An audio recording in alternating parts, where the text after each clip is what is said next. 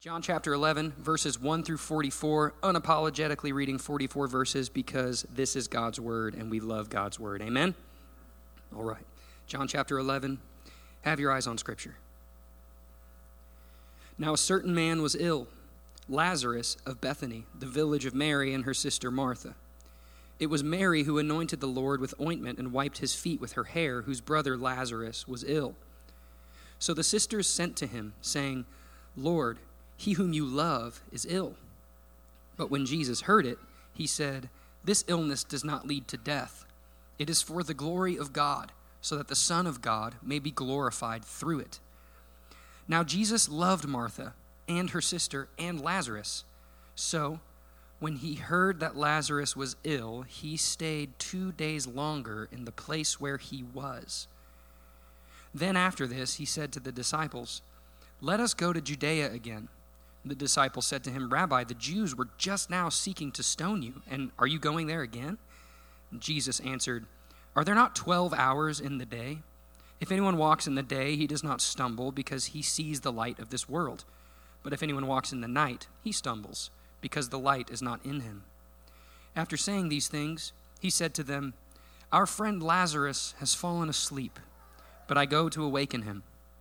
The disciples said to him, Lord, if he has fallen asleep, he will recover. But Jesus had spoken of his death, but they thought that he meant taking rest and sleep. Then Jesus told them plainly, Lazarus has died, and for your sake I am glad that I was not there, so that you may believe. But let us go to him. So Thomas, called the twin, said to his fellow disciples, Let us also go, that we may die with him verse 17. Now, when Jesus came, he found that Lazarus had already been in the tomb four days. Bethany was near Jerusalem, about two miles off, and many of the Jews had come to Martha and Mary to console them concerning their brother. So when Martha heard that Jesus was coming, she went and met him, but Mary remained seated in the house. Martha said to Jesus, Lord, if you had been here, my brother would not have died. Even now, I know that whatever you ask from God, God will give you. And Jesus said to her, Your brother will rise again. And Martha said to him, I know that he will rise again in the resurrection on the last day. And Jesus said to her, I am the resurrection and the life. Whoever believes in me, though he die, yet shall he live. And everyone who lives and believes in me shall never die. Do you believe this? She said to him, Yes, Lord. I believe that you are the Christ, the Son of God, who is coming into the world. When she had said this, she went and called her sister Mary, saying in private, The teacher is here and is calling for you. And when she heard it, she rose quickly and went to him. Now Jesus had not yet come into the village, but was still in the place where Martha had met him. When the Jews who were with her in the house, consoling her, saw Mary rise quickly and go out, they followed her, supposing that she was going to the tomb to weep there. Now, when Mary came to where Jesus was and saw him, she fell at his feet, saying to him, Lord, if you had been here, my brother would not have died. When Jesus saw her weeping, and the Jews who had come with her also weeping, he was deeply moved in his spirit and greatly troubled. And he said, where have you laid him? And they said to him, Lord, come and see. Jesus wept. So the Jews said, See how he loved him. But some of them said, Could not he who opened the eyes of the blind man also have kept this man from dying? Verse 38 Then Jesus, deeply moved again, came to the tomb. It was a cave, and a stone lay against it. Jesus said, Take away the stone. Martha, the sister of the dead man, said to him, Lord, by this time there will be an odor, for he has been dead four days. Jesus said to her, Did I not tell you that if you believed, you would see the glory of God? So they took away the stone. And Jesus lifted up his eyes and said, Father, I thank you that you have heard me. I knew that you always hear me but I said this on account of the people standing around, that they may believe that you sent me. And when he had said these things, he cried out with a loud voice, Lazarus, come out. the man who had died came out, his hands and feet bound with linen strips, and his face wrapped with a cloth. And Jesus said to them, Unbind him and let him go. This is the word of the Lord. Well, Westside, we are glad that you're here, and we would love and take it as a compliment if you were like, uh, I just think they read too much Bible just then, okay? We love the Word of God here, and we are in week two of the series that we're calling Canoeing the Mountains. And so we would direct you to our website to hear week one. It's pretty crucial, but what we're doing is we are learning how to faithfully and flexibly follow Jesus in a world that is changing rapidly around us. And there's a lot of things that are changing in our lives, that have changed in mine, that has changed in yours.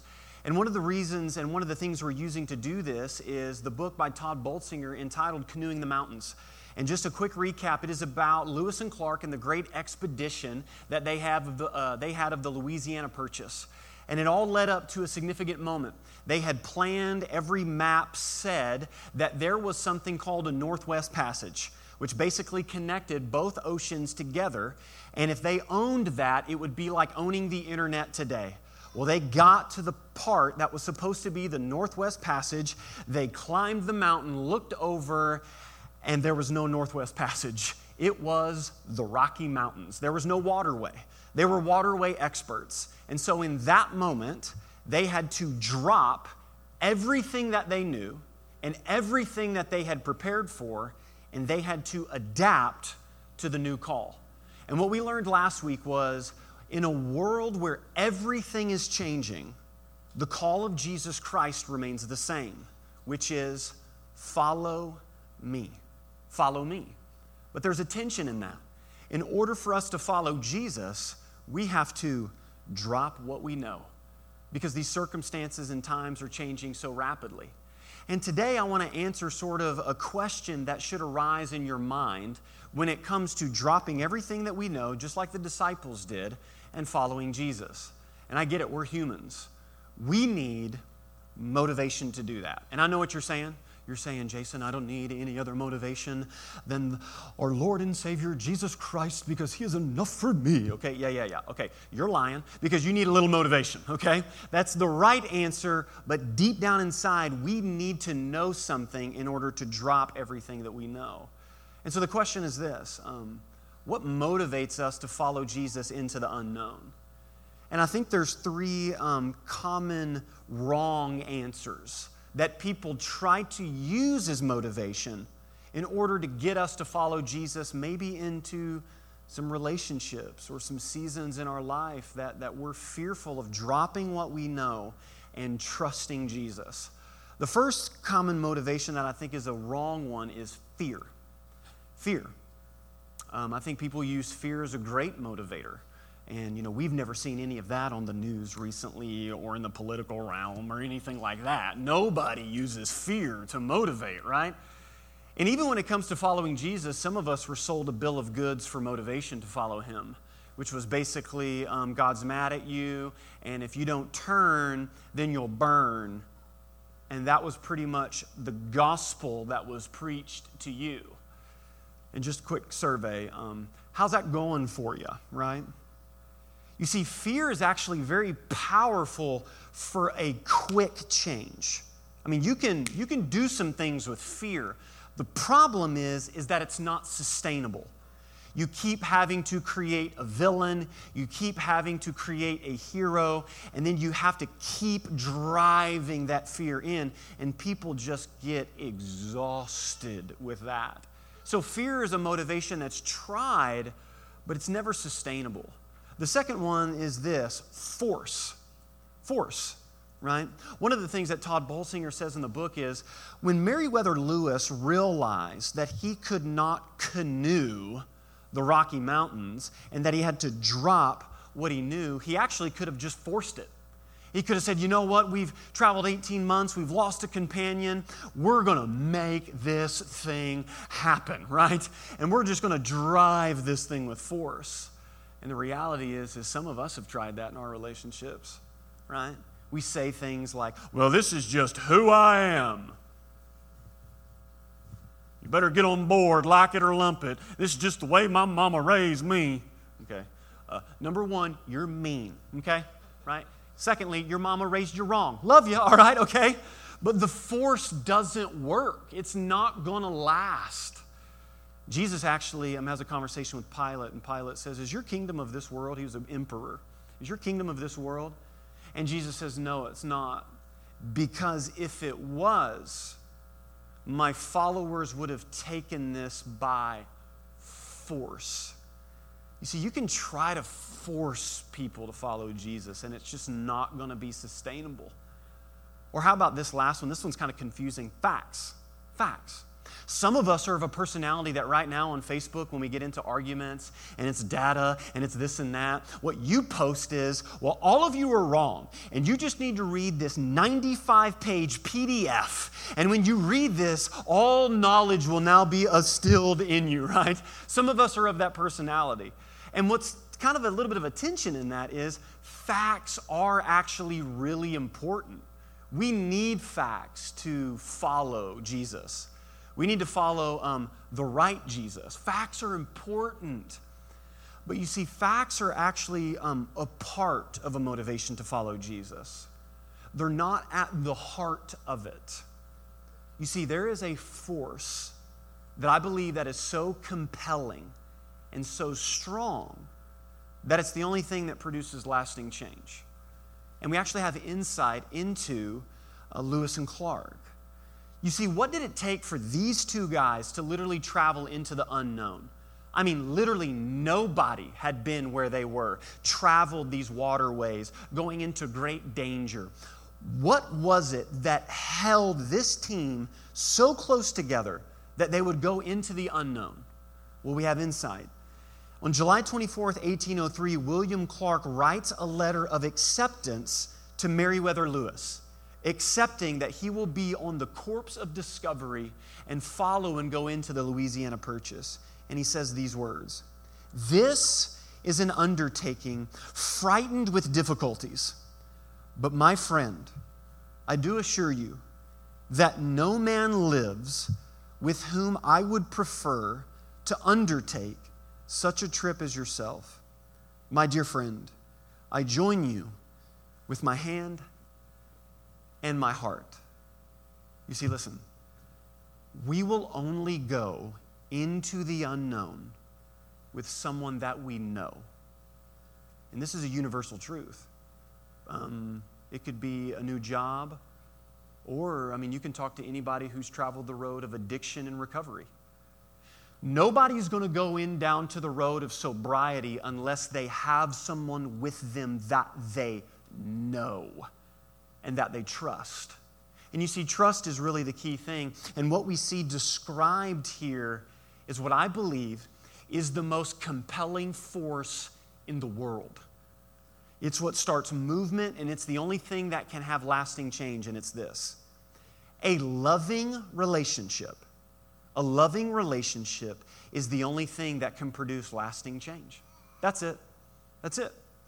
So, if you treat people like projects, and you just drop in when there's a problem to correct and redirect them, but they don't feel like you love them and that there's actually a relationship, they'll feel used and that relationship won't last.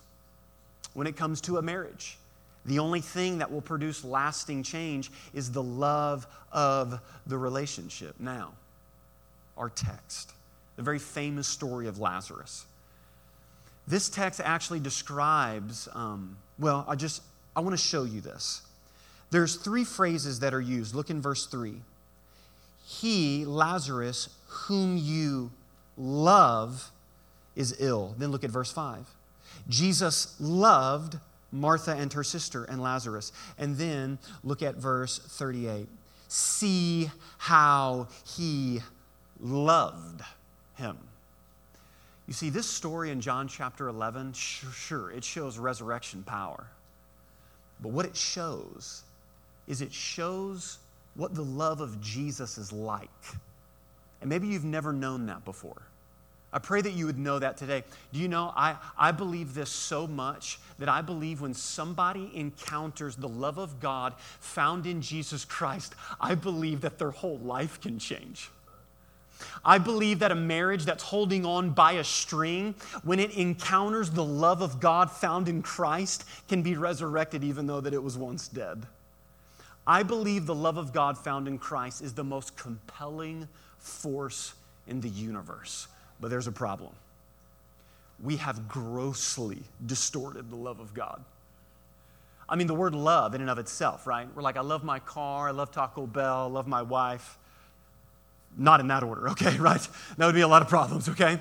Love, love, love, love, love. Love is cheap in our culture. Love means nothing in our culture because it literally means everything in our culture. And love in our culture now is, um, you know, the absence of conflict. You can't correct, you can only endorse. And if you disagree, then you hate my guts. And because you didn't vote it for the same, I mean, it's all distorted. It's a tangled mess.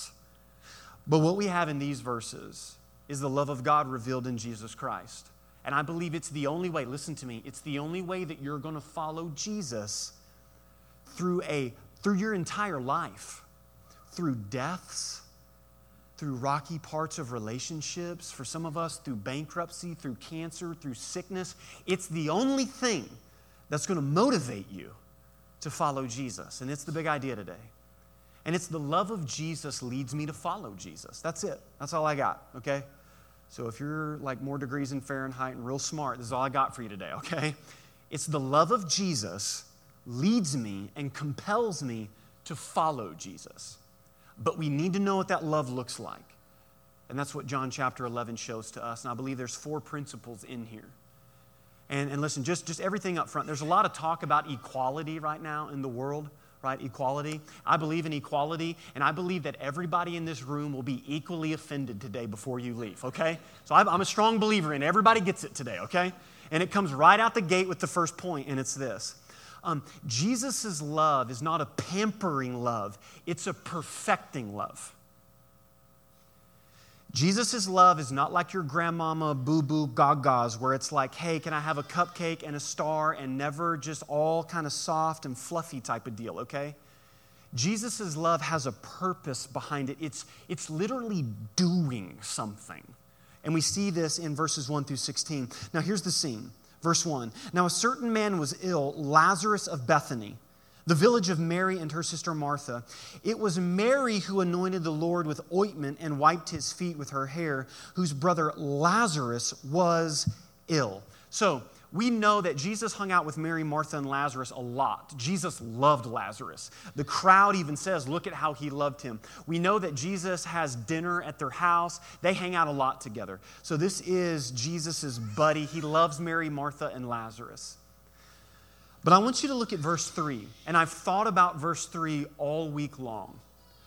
Listen to the words.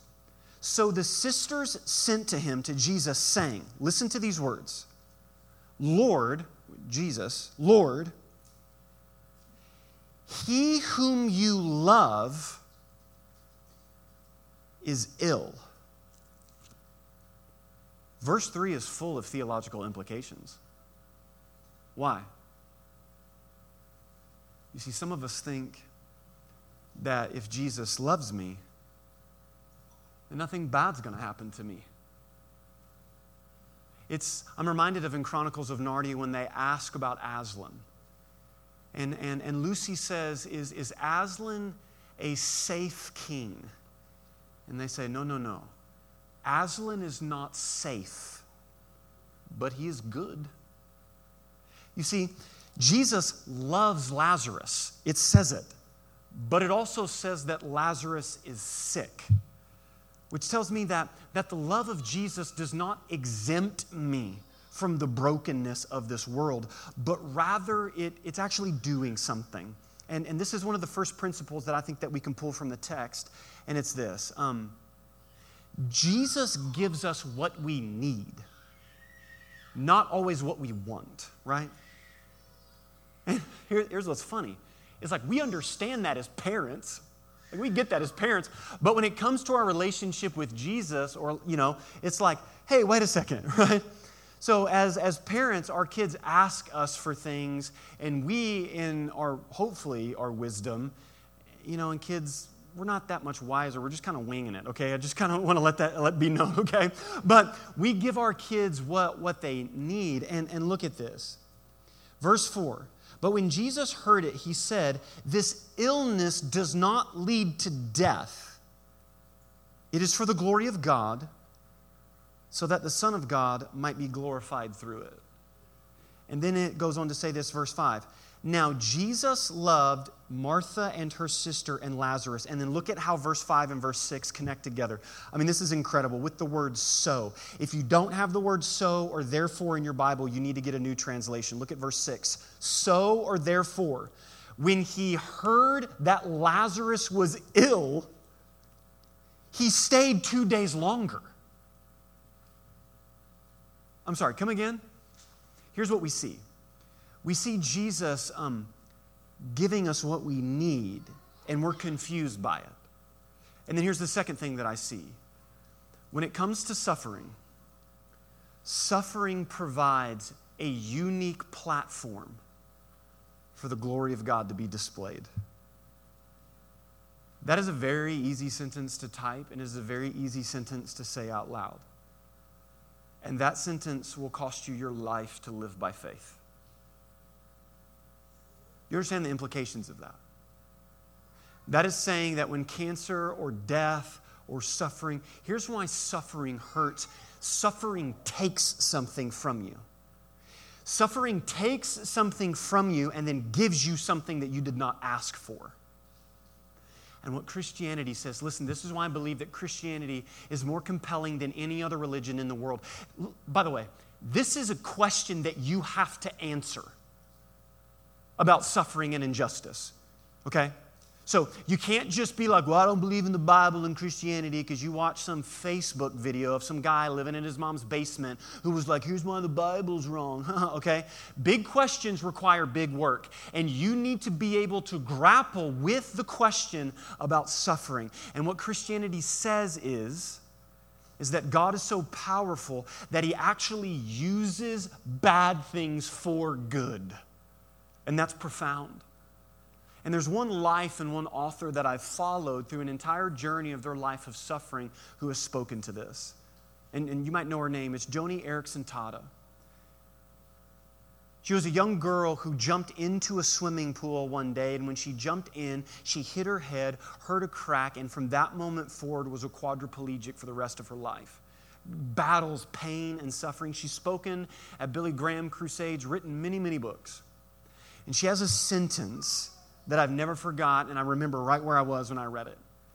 She says these words Sometimes God allows what he hates to accomplish what he loves.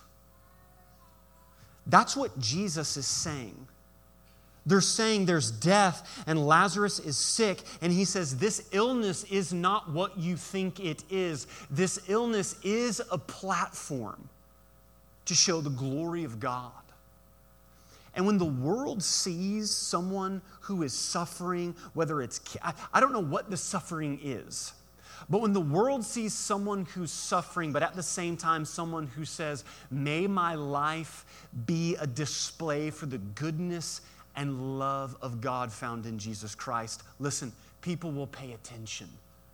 People will pay attention.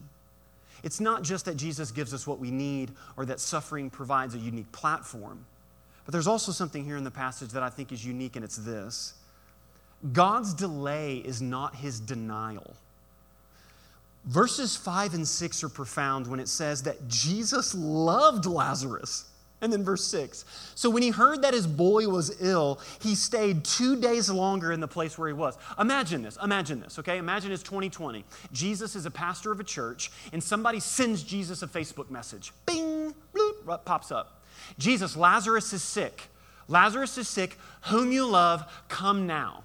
And then whether it's a text message or Facebook, nowadays you can't do the like, oh, I didn't see your message because you know what it says? It says seen, check mark, right?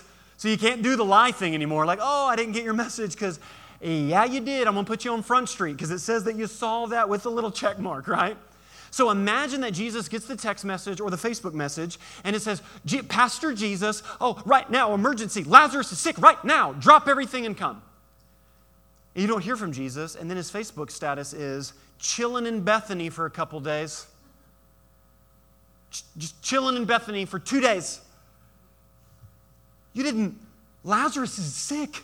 You love him. You're supposed to drop everything for the emergency and come now. And Jesus delays. But did Jesus deny the miracle? No, he didn't. I think the best way, um, I remember when, when our three kids were, were very small and it, you know, dinner time or feeding time or nursing time. My wife always hated when I said feeding. They were like, she's like, they're not goats or something like that. So the baby's crying, right? And so you, you, you lay the baby down and then you go, you know, make a bottle. It's right there. Um, what happens when you just lay that little human being down in that moment? It's like a demon was created right then. It's like this little thing does, it's like I'm gonna shut this whole thing down, okay? Because I need a bottle right now. And I bet if you interviewed the baby in that moment, it would be like, I'm abandoned. I can't, no one loves me. I can't believe that you would do this to me, right? And they think that you've left forever. You're gone forever, right? But as a parent, what are you doing? You're actually preparing and working on the very thing that they need. But it just doesn't seem like it in the moment. And what if? What if? The thing that you've been praying for in the season of life that you're in, where you feel like God is quote unquote delaying, He's not denying. What if He's actually working on the very thing that you need? You see, Jesus' love, it's not a pampering love. If that's your motivation to follow Jesus, listen, I've seen it over and over. I've seen people respond to an emotional response, join the church, serve for two weeks, and then when they realize it is not a pampering love, but it's a perfecting love, I'm out. I didn't sign up for this. And what Jesus wants us to know is that his love has a much greater purpose. So it's not a pampering, it's a perfecting. But the second thing is this Jesus' love is not for someday, Jesus' love is for today. Look at verses 17 through 24. Now, when Jesus came, he found that Lazarus had already been in the tomb four days. Bethany was near Jerusalem, about two miles off, and many of the Jews had come to Martha and Mary to console them concerning their brother. So when Martha heard that Jesus was coming, she went out to meet him. I can only, like Mary and Martha, we see their personalities probably more than any other siblings throughout the rest of John's gospel. It's really interesting. But can you imagine Martha um, coming out? And her brother died, and remember, she sent the Facebook message, and Jesus didn't drop everything and respond to her message because Pastor Jesus is supposed to do that, right? I mean, I think that she probably came out with like a little head nod. She was like, Where have you been? Right? Um, and she says these words if my brother had been here, or I'm sorry, Lord, if you had been here, my brother would not have died. Like, I feel like that's an honest question for Jesus. Do you? That's why I love the Bible. The Bible would love for you to be honest with Jesus. It's okay. Jesus, I'm mad. I'm mad. I don't understand, bro. You were supposed to be here and you weren't here. And I think that if you were here, my brother wouldn't have died. And then she says this it's like she realized who she was talking to. And then she said, But, but, even now, you know, I know that whatever you ask from God, God will give you. And then Jesus said to her, Your brother will rise again. Your brother will rise again. And Martha said to him, Don't miss this, verse 24. This is so important. I know that he will rise again in the resurrection. On what day? Are you looking at your Bible? Do we need to do this over again? Okay. Um, the last day. Now, listen, here's what's interesting. That's a right answer. Because in her Jewish theology and understanding, the resurrection of the dead was the last thing that would take place for God's kingdom. But here's what she did. She did, oh gosh, don't miss this. She detached her theology from her present need and bypassed her hurt and emotions in that moment and used true theology to bypass her emotions to go to the last day. This is actually a clinical term. And I believe that Christians do this more than anybody realizes. I believe that we do this in our life in such a way that we don't realize it, that it actually hinders our relationship with Jesus. It's a term that Christian counselors use that's called spiritual bypassing. Now, here's what spiritual bypassing is. And if you grew up in the South, especially in more of a charismatic background, I'm sorry, this is, I'm just coming at you today, okay? But love you, all right? It's this spiritual bypassing is using a spiritual truth that's really true to bypass emotional hurt and emotional health. Example, you're in a season of being lonely and depressed. Okay? Like being quarantined for a while. I don't know, okay? That'd be crazy. You're hurt, you're lonely and depressed, but here's what you say I'm not hurt, I have Jesus. Now, now question. Do you have Jesus? Yeah, that's true. But question. Are you hurt and are you lonely? Yes. There's an author that I would place before you. Her name is Alison Cook, PhD. And, and here are some examples. So, um, emotional health says this A part of me feels sad today, and I'm curious what that's about. That's emotional health. Did you know the first sign of emotional health is saying, I'm not emotionally healthy? And here's what I'm learning. We think in Christianity we can be spiritually mature and have the great gifts of God and prophecy and do all of these things and be an emotional seven year old. Okay? So, emotional health says, Gosh, I woke up today and I've had some bad thoughts. I am down. I've had some bad thoughts. You know what spiritual bypassing does? It says this You don't need to be sad. God has given you so much. Question Is that true? Yes, that's true. But guess where Jesus wants to meet you? Well, Jesus responds. Look at verse 24. Martha said to him, I know that he will rise again in the resurrection on the last day. Verse 25. And Jesus said to her, I am the resurrection and the life. And for the two of you who care, in the original language, it's in the present active, which means right now. I am the resurrection in the life. Listen to me. The love of God is not just a phrase, the love of God is not a place. The love of God is a person, and that person is Jesus Christ. And I am not here to preach to you today so that you can have the love of God for quote unquote some days. I believe that the love of God can intersect your life today, right now. I believe that some of you came in, and if you were honest and didn't uh, spiritually bypass the addiction that's in your life, or the hurt that's in your life, or the divorce that's in your life, but you laid bare before God and said, This is what I feel, that the love of God could meet you today, right now. That's how powerful the love of God is. That, listen, you can't control Jesus.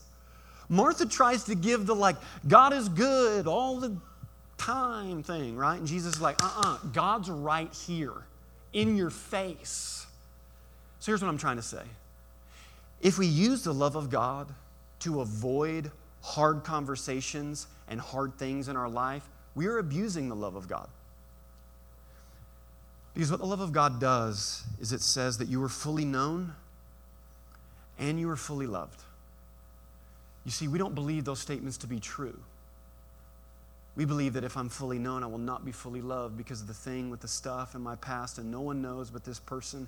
And every time I see them, I don't look them in the eye. But Jesus looks you in the eye, and He says, I'm the resurrection and the life. That if you believe in me, though you die, yet shall you live. It's for today, not someday. And then this Jesus' love hates death. Look at verses 28 through 37. When she said this, she went and called her sister Mary. Now, Mary was inside, right? Saying in private, The teacher's calling for you. And when she heard it, she rose quickly and went to him. Now, Jesus has not yet come into the village, but was still in the place where Martha had met him. Verse 31. When the Jews were with her in the house, consoling her, she saw Mary rise quickly and go out, and they followed her, supposing that she was going to the tomb to weep. Now, when Mary came to where Jesus was and saw him, she fell at his feet, saying to him, same response Lord, if you had been here, my brother wouldn't have died. And what does Jesus do? Look at verse 33. Verse 33 And when Jesus saw her, he said, Well, God needed another angel. That's spiritual bypassing. That's, a, that's avoiding hurt and grief. And by the way, I think the, the major emotion that we feel across our nation right now is not just anger and anxiety or fear or those things. There's something underneath all of that, and it is grief because we have lost something. And the expression of grief is anger, anxiety, fear, all of those type of things. So what does Jesus do? Look at verse 33. This is so profound. When Jesus saw her weeping and the Jews who had come with her also weeping, he was deeply moved in his spirit. And he was greatly troubled. And he said, Where have you laid him? And they said, Lord, come and see. In verse 35, it's one of the very first Bible verses we all memorized, right? Two words Jesus wept. What does he do? Jesus enters into the pain and suffering. Do you understand the profound implications of that? That you do not have a distant God. You do not have a distant God, but Jesus weeps with those who weep. And as the prophecy in Isaiah says, that he was a man of sorrows, acquainted with grief. And that actually the phrase that he was greatly troubled actually is one huge word in the original language, and it means that he was angry in his gut, right? almost like Taco Bell or something like that, right? That he was angry. It's where we get the phrase gut feeling. I have a gut feeling. Why was Jesus angry? Because he stood at the tomb of a friend that he loved and he hated death and the consequences of it. He realized and said with his body, It is not supposed to be this way. That's why when you stand at a graveside or when you watch on the news, there is something in you that goes, Why? Why? It's not supposed to be this way. But it's not that Jesus was just angry like that. It's Jesus knew what he was going to have to do to correct it. And do you know what Jesus was going to have to do to correct? Sure, he was going to raise Lazarus. But guess what? After this miracle, Lazarus still died. I mean, Lazarus got raised from the dead, and then Lazarus still has a tombstone with a death date on it, but there's a greater death. And Jesus knew in order to correct that, that he was going to have to die himself. That's the love of God found in Jesus Christ.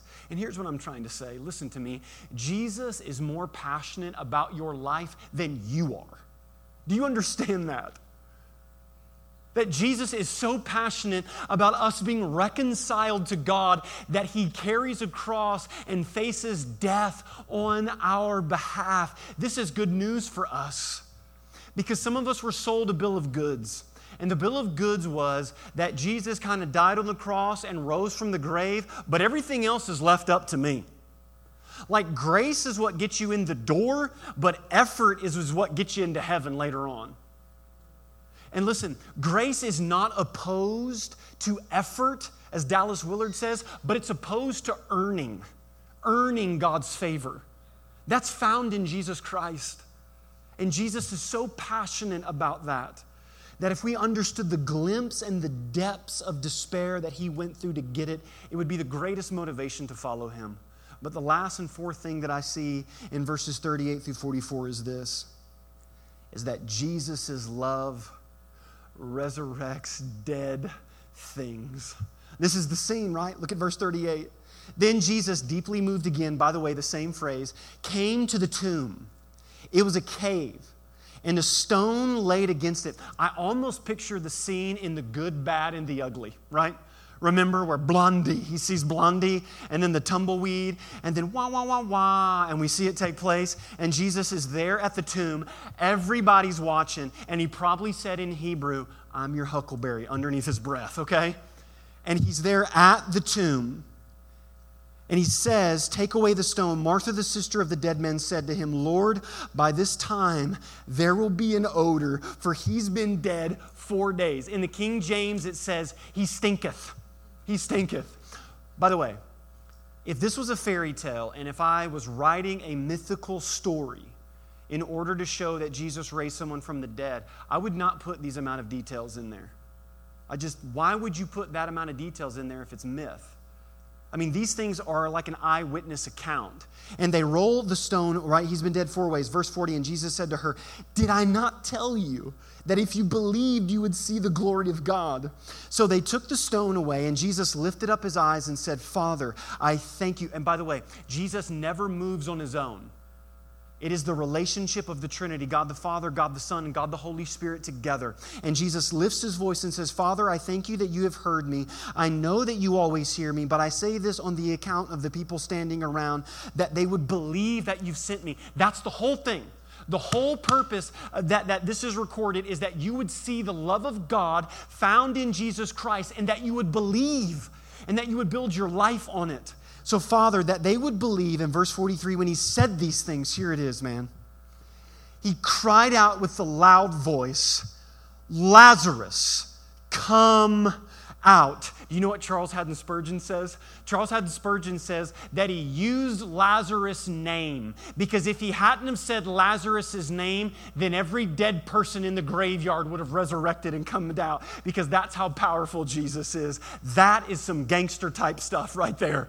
Lazarus, come forth. Do you understand that this is the same word and the same voice that in the beginning God created the heavens and the earth, and the earth was without form and voidless, and darkness covered the face of the deep, and God said, Let there be light and there was light. It's the same voice that spoke creation, it's the same voice that speaks to Lazarus, and it's the same voice that speaks to you and I today. Listen, this whole story of Lazarus is the way that God calls us forth from death as well.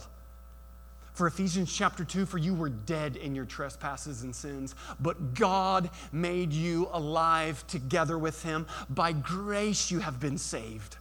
And it says, Lazarus come out, verse 44.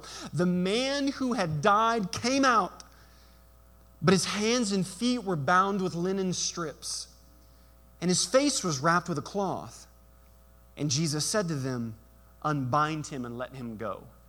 Spurgeon would go on to say that most Christians live in the in between. They've been called forth from the grave, but they still wear grave clothes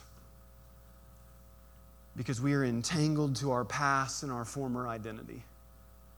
So, how do we get untangled from that? Jesus said to them, people around, this is where the church comes in. You see, the miracle of salvation only happens by the grace of God.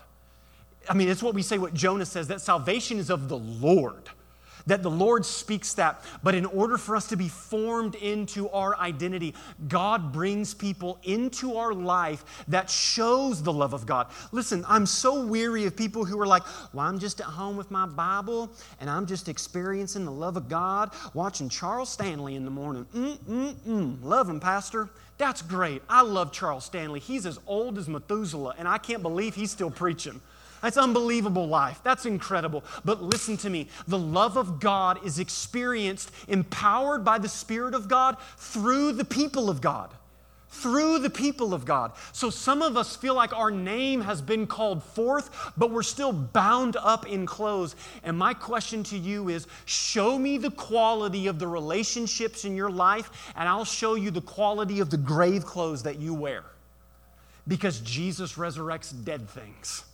And maybe you came in here today and you felt like my marriage is done, that relationship is done, this job is done, this season in my life is done. And listen, I have good news to tell you. I'm so glad that you feel like you're dead because God only resurrects dead things.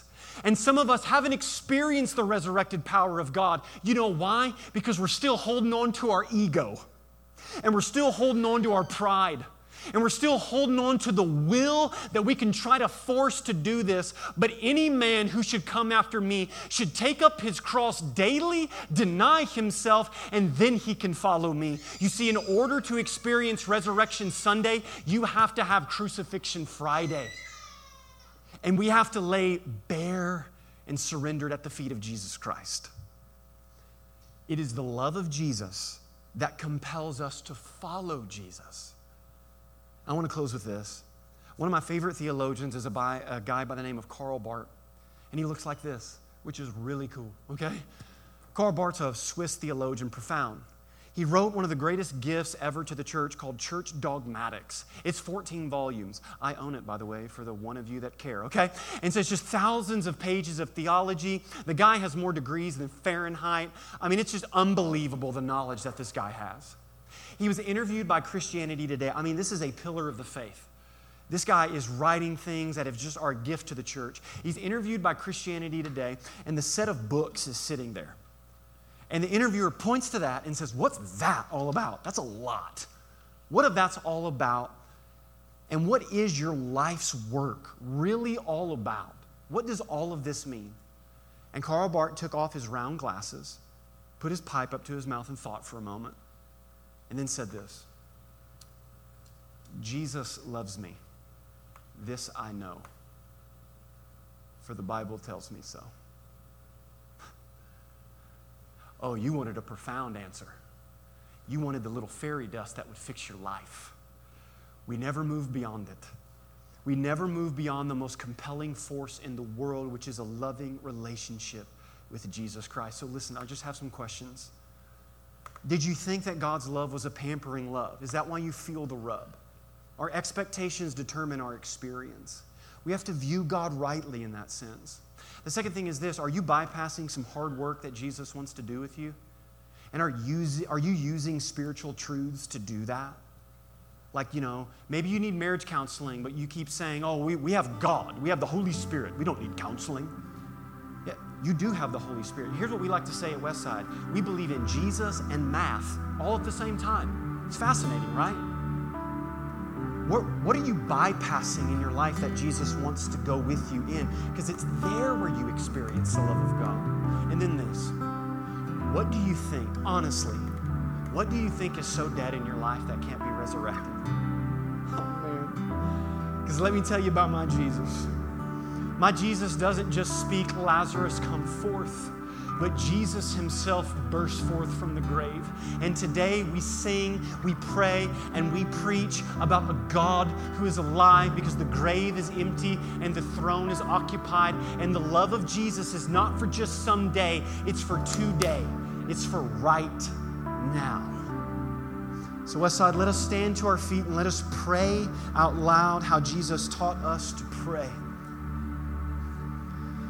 Our Father, who art in heaven, hallowed be thy name. Thy kingdom come, thy will be done on earth as it is in heaven. Give us this day our daily bread, and forgive us our trespasses as we forgive those who trespass against us.